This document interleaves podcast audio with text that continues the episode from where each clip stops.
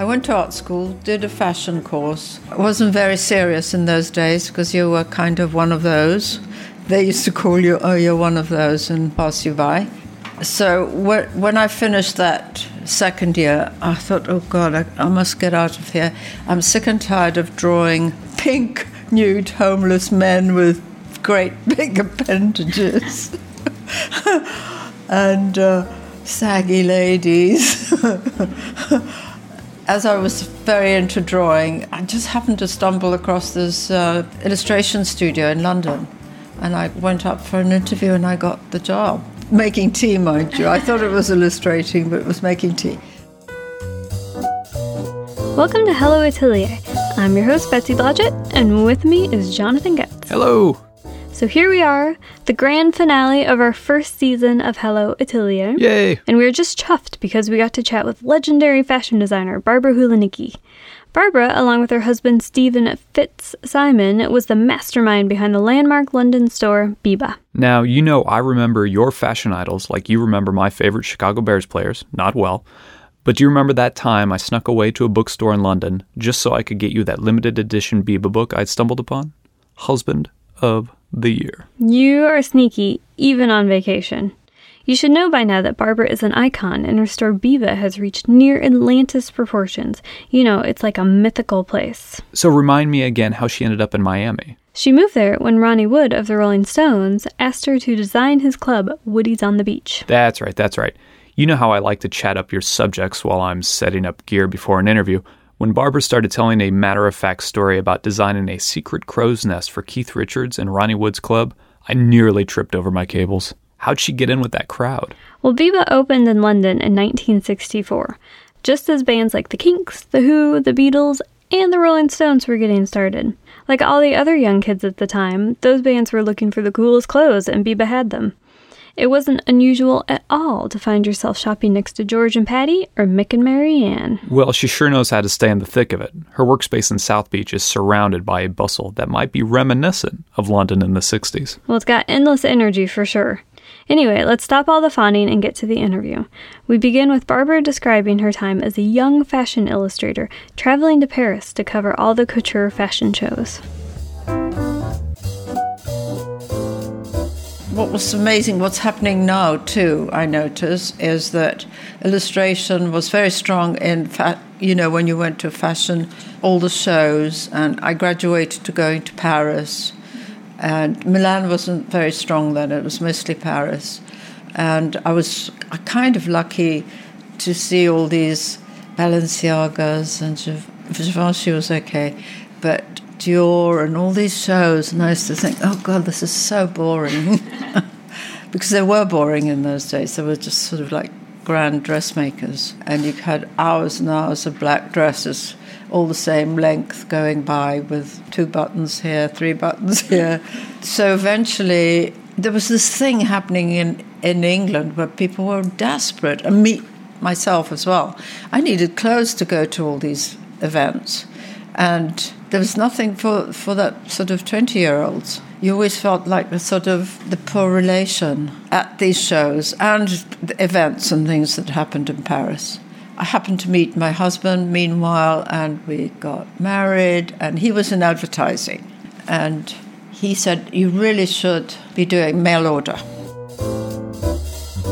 Biba's postal boutique, Barbara and Fitz's mail order business, launched in 1963 with an advertisement in the Daily Express. Barbara's illustration for her first garment design is an early version of what would become the classic Biba look, a young girl with giant dolly eyes caught in action as she wears her maxi-length skirt. It didn't cost us anything because I knew all the fashion editors, so I used to get the drawing in to the paper and a sort of copy underneath, and they were interested in seeing what the market was too. And we used to get 100 to 200 orders, which we packed ourselves, which sounds wonderful, but it wasn't. So I have to pack with the two jobs we had in the evening, and we were just about to give up. And then one of the editors called me in, and she was like, I want a dress. I said, okay, let's give you a dress. I was alone without Fitz, and she said, well, what do you want to do? I said, well, I think maybe pink gingham because Bridget Bardot's wearing it in Saint-Tropez And she said, okay, 25 shillings. I said, okay. And then when I got home, I said, never price anything. Because it was 25 shillings, which was $1.05 or something. And, well, we thought, oh, it's going to be another flopperoo, but it wasn't. We got 17,000 replies in one size and one colour. So that we were in business. A year after the success of the gingham dress, Barbara and Fitz rented a storefront in Kensington to use as a warehouse for their mail-order stock. Though Barbara campaigned to use the space as a shop, Fitz was hesitant. High Street Kensington in those days was really, really rough area and very inexpensive, which now it isn't. It's a million, as everything, you know, in London. And we saw this amazing Victorian shop on the corner. I thought, oh, this is just incredible. I've got to have it. So we rented that to put stock in, because we had another dress as well, sort of woolly brown striped smock. And the whole shop was filled with this one dress, two sizes, one colour. Can you imagine? Dark brown pinstripe. And I don't know, one day I was dying to take that shop. But Fitz said, no, we don't. Our accountant said, no, you don't want to do a shop. It's terrible. He was quite right in a way. And I just opened the front door, and suddenly there were all these people trying this dress on. It was so amazing. So then we decided to open a shop. Nice. Business, it was like we were flooded, and it was all cash, and there was no credit cards or checks in those days. Well, there were checks, but you didn't take them. It was very simple. Just had to count the money. We were very lucky because there was Ready Steady Go, which was a program on, I think it was BBC. All the kids used to go down there to dance, and they had no clothes, so Vicky Wickham, who was the director, would send them all down to us to get the clothes. So we were very involved with all the rock stars, though, who weren't very famous then. Aimed for young people, 20s, because we were 24 when we opened, and most of our market was 15, 16.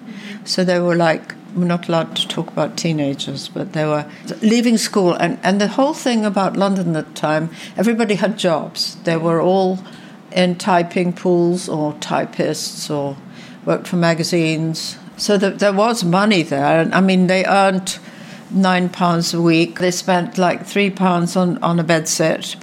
Everybody lived in bedsits, you know. And then they'd spend £3 on food. Well, they didn't eat to start off with, and then £3 in Biba. And it was extraordinary in London because there was a word of mouth. You know, it would get round just literally by phone.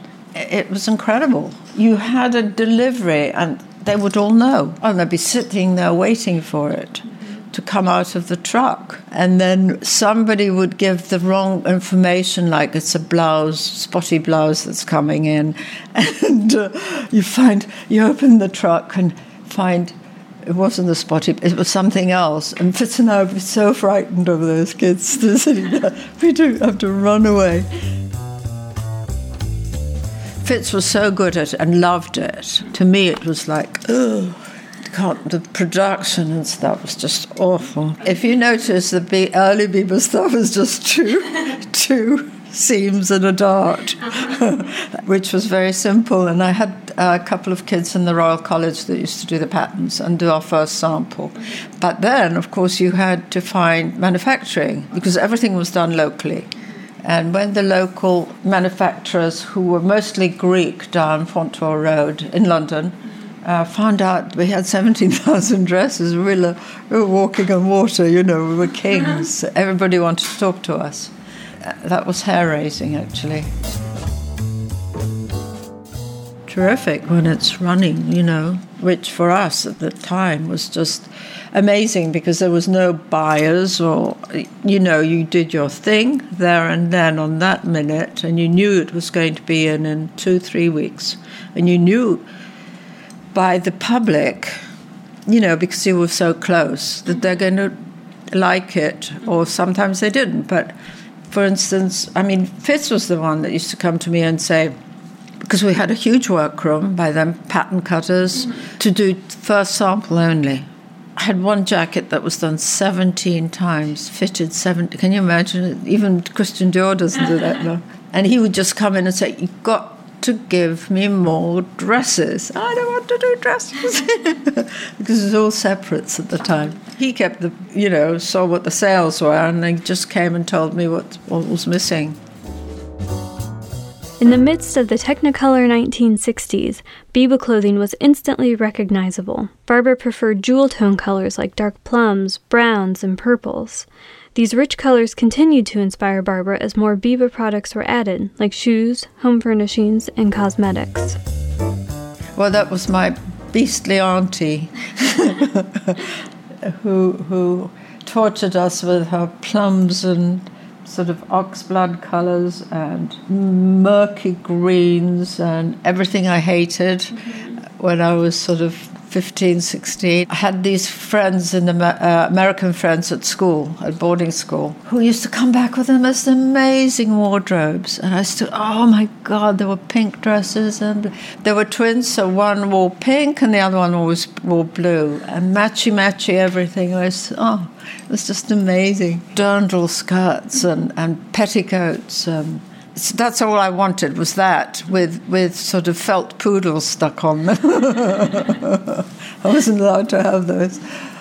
But and then we used to have to sort of wear all the leftover dresses, which were droopy 30s things. Mm-hmm. Of course, you know, suddenly that kind of started looking really good when I was free of her.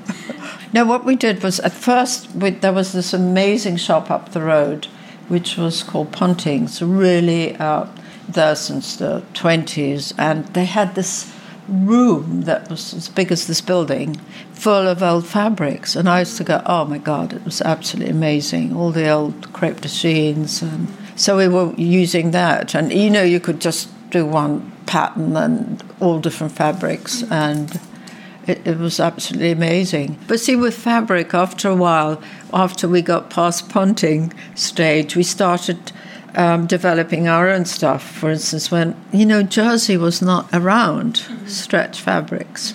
And sort of jersey, and then we had our original mill up in Manchester, who supplied us with the pink gingham, which wasn't pink. But they developed all these fabrics for us. For instance, kept using these crepe de chine type. And he said, oh, we'll get the man who used to do all our crepe de chine in the 30s. He's now retired, but he'll come in and develop all the yarns and things for us. And he did. We would get the bulk and then dye it up to our colours, print it. So we always had a stock of fabric for. The thing was that you got the dress, you got the shoes, got the tights, and now you had no face, so had to have cosmetics. So we just went down to a factory. I just wanted a brown lipstick. You know, we're going to buy and we're going to order it. And I have sort of face about 100 men round a table. I think, what am I doing? I just want a bloody brown lipstick. And they said, no, we can't, because they were making Revlon stuff, which was coral pink, and they said, oh, we can't make this. No, it's not going to sell, blah, blah, blah. They were really giving me, and I thought, you know, I'm buying, come on. And then the girls from the lab come in, because they get the girls from the lab and say, look at this, isn't this ridiculous? And the girls say, oh, no, we love it. We'll do your samples for you. So they did one colour for us, you know, a whole load. 60 or something, 80. And we put it in the shop, and they sold out in the first hour. Biba was as renowned for its store design as it was for the clothing, beginning with the first shop at 87 Abingdon Road in Kensington. A visit to Biba was an experience. The dimly lit interiors were filled with potted palms and antique furnishings. The clothing hung on bentwood hat stands, with the walls covered in black and gold Art Nouveau wallpaper. The large front windows were painted with swirling designs that hid the dramatic interiors from the outside world.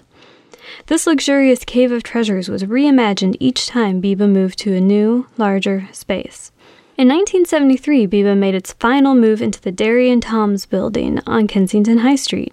This behemoth took up an entire city block and was filled with Art Deco details and even included a rooftop garden.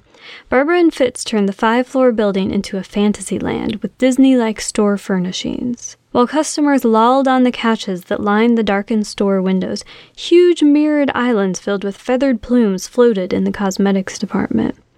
In the children's department, kids clambered on a giant-sized record turntable and ate lunch on overgrown toadstools. At one end of the lingerie department, an 85-foot-wide platform housed a huge Art Nouveau bed and wardrobe set, which was completely covered in leopard print. And while bands like the New York Dolls played upstairs in the Rainbow Room restaurant, customers in the food hall could buy their Biba-labeled food out of giant-sized sardine cans. I did the shop out, so there was always... As I had a husband who hated shopping, I did lots of sofas always, so that the boys would sit there, shut them up. At that period, I mean, there was no design, furniture design. It was really horrible. It was sort of Italian, which we hated. So we spent all our time down in the markets picking up these amazing pieces of furniture, which were like £2-3, and of course now they're worth fortunes. You know, lug the stuff back and... cupboards and bits that fell to pieces. And Fitz and I did the whole thing. We had 7 draftsmen from the James Bond films, and we had 2 designers as well on top.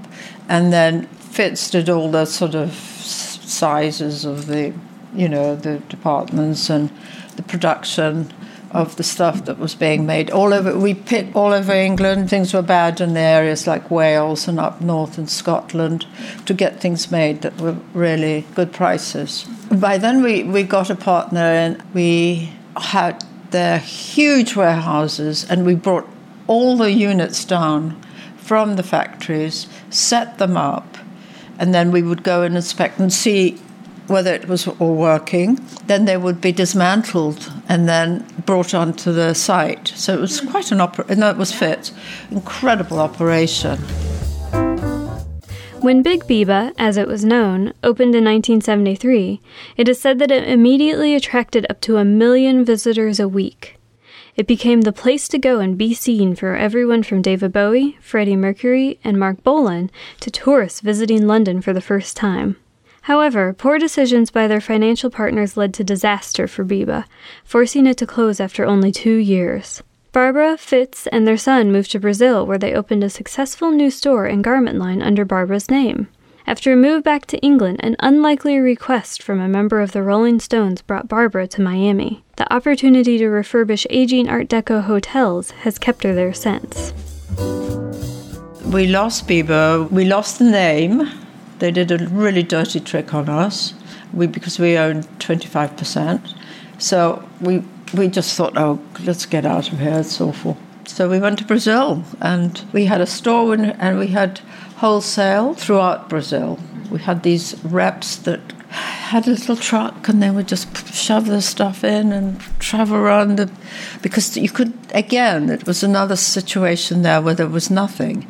There was stuff being imported, and it was terribly expensive. Like, they would mark up about 200-300 times, and we were producing everything there. And also we were working with Fiorucci in Italy and Cacherelle, so as to go over to Paris and Milan.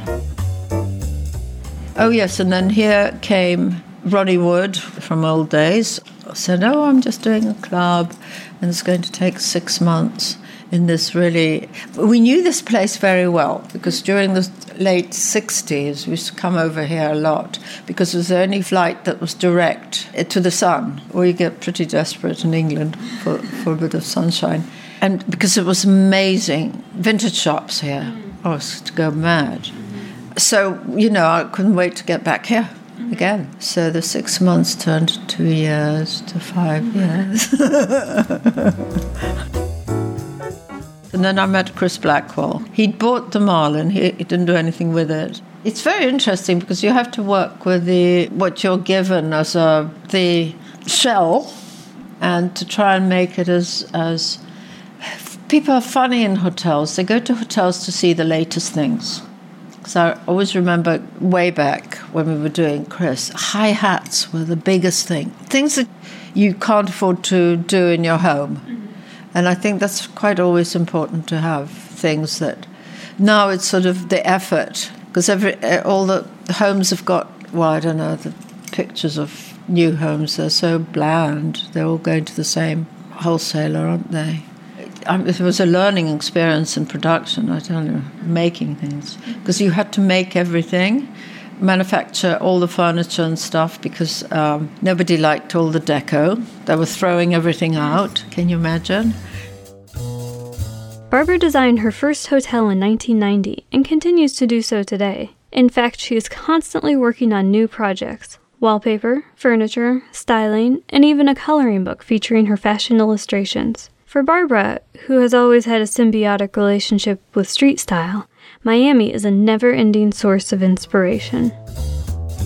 There's always something happening, more so than in London, you know. But not so much in shops and things, because that's pretty starting to be corporate and so on. There's that sort of individual, like old days. But, you know, the people are amazing. I mean, down here, every weekend it's different set of people coming down wearing all their latest clothes, because the things that they've just gone and bought, and it's very interesting to see their brand new thing that I'm really pleased with.